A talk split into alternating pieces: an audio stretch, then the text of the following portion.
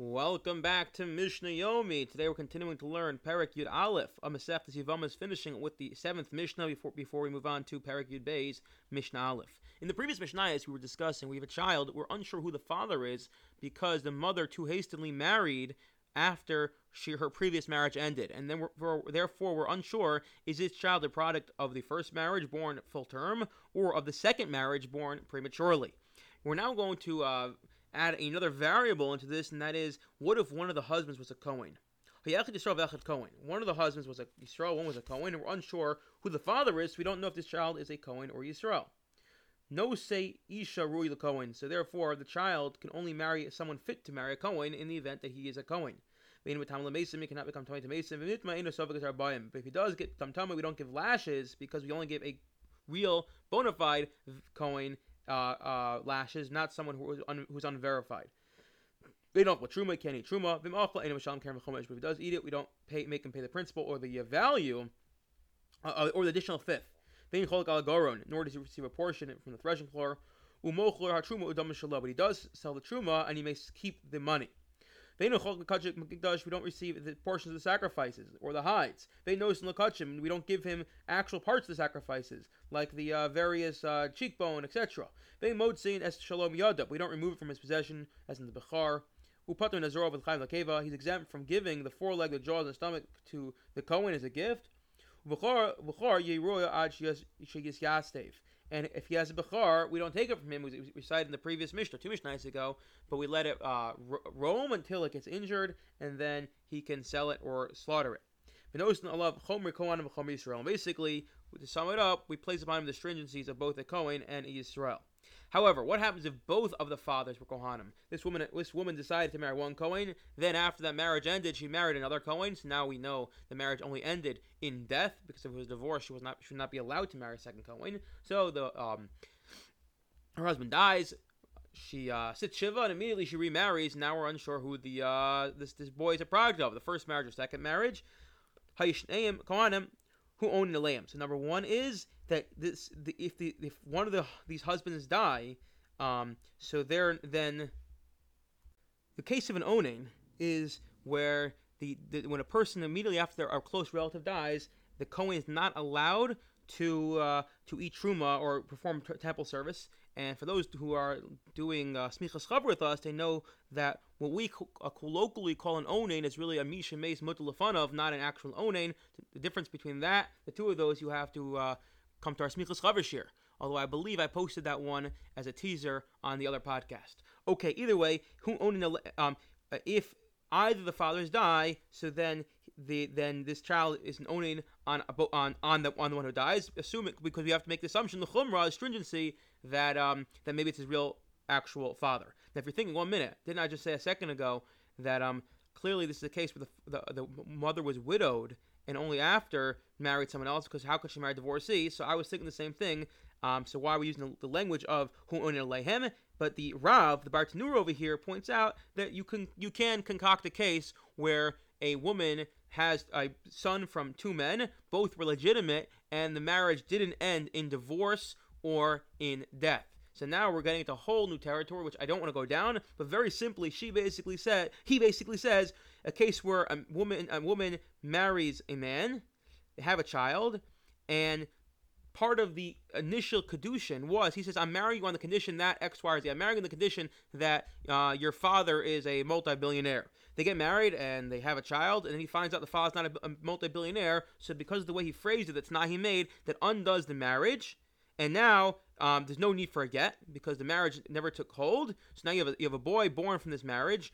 Marriage is was undone, but the child's legitimate and he's a Cohen, and now she can go marry someone else. So here's you have a case. We have two fathers who are alive. Well, two potential fathers who are alive. Two husbands who are alive. Better yet, a son. We're not sure which is the father. So the yeah lechumra he can't work in the mikdash. He's an onain on both of them. Similarly, v'heim onain aleim. And if he dies, so both husbands have to be machmir. Well, no, we say it's not really both husbands. The husband and the the uh, husband al tanai have to be machmir and assume that he's their son.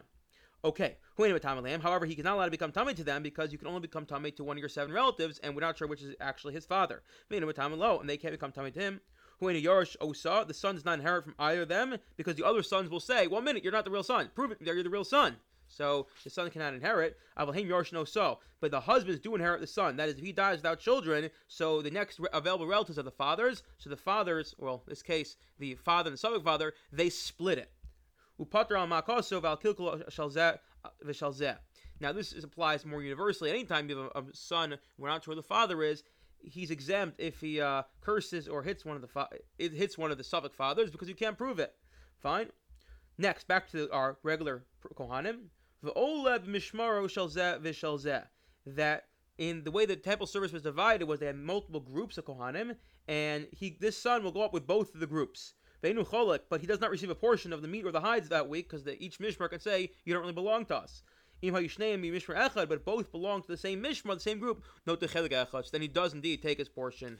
Okay, Perik Yud Beis, we're moving into the word of chalitza, and let's get very, very practical to um, let's get very practical to what is exactly chalitza. Chalitza requ- involves three parts. The yavam uh, removes a shoe from the yavam's foot. She refuses, removes his shoe. She spits in front of him, and then um, they say certain verses from the Torah, and that's what it is. All this, um, okay, fine says, and we'll describe this soon. Number one is you need to have dayanim there. Judges, but I feel yotos. You don't need actual uh, dayanim. You can have three laymen who can who are not official judges, but uh, can serve in that capacity. You remove the shoe. So if um, the this shoe is a manual, it's made of soft leather.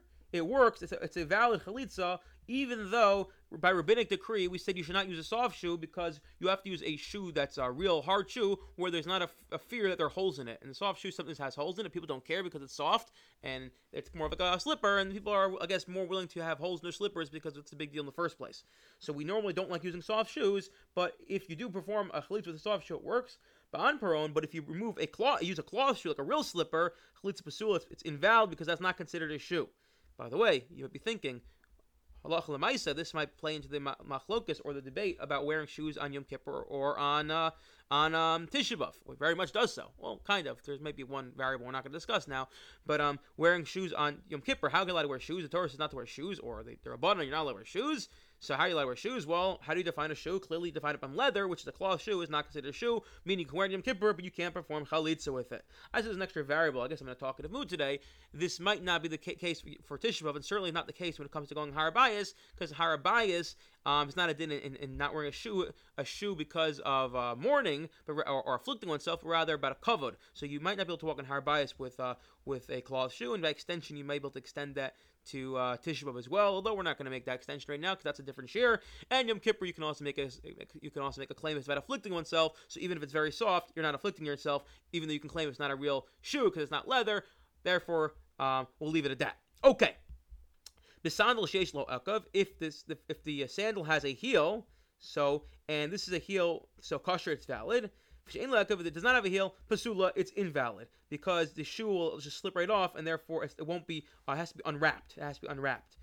Minaruka lamata. If you uh, the the, the um, wrappings for the shoe goes from uh, along the yavam's leg below the knee, it's kosher chalitza kashera. Minaruka lamala. If it's above the yavam's knee, chalitza pasula. That is invalid because it has to be you're unwrapping the foot below the leg, below the knee, down below, you can say that's still considered part of the foot. Above it's not part of the leg. If you want to draw implications from here to the world of Hilchas Tznius, uh, and what's considered Tzniua clothing in terms of uh, a woman going outside, or perhaps uh, davening, so one can probably do that, but we're not going to do that right now. I wish you all a wonderful day.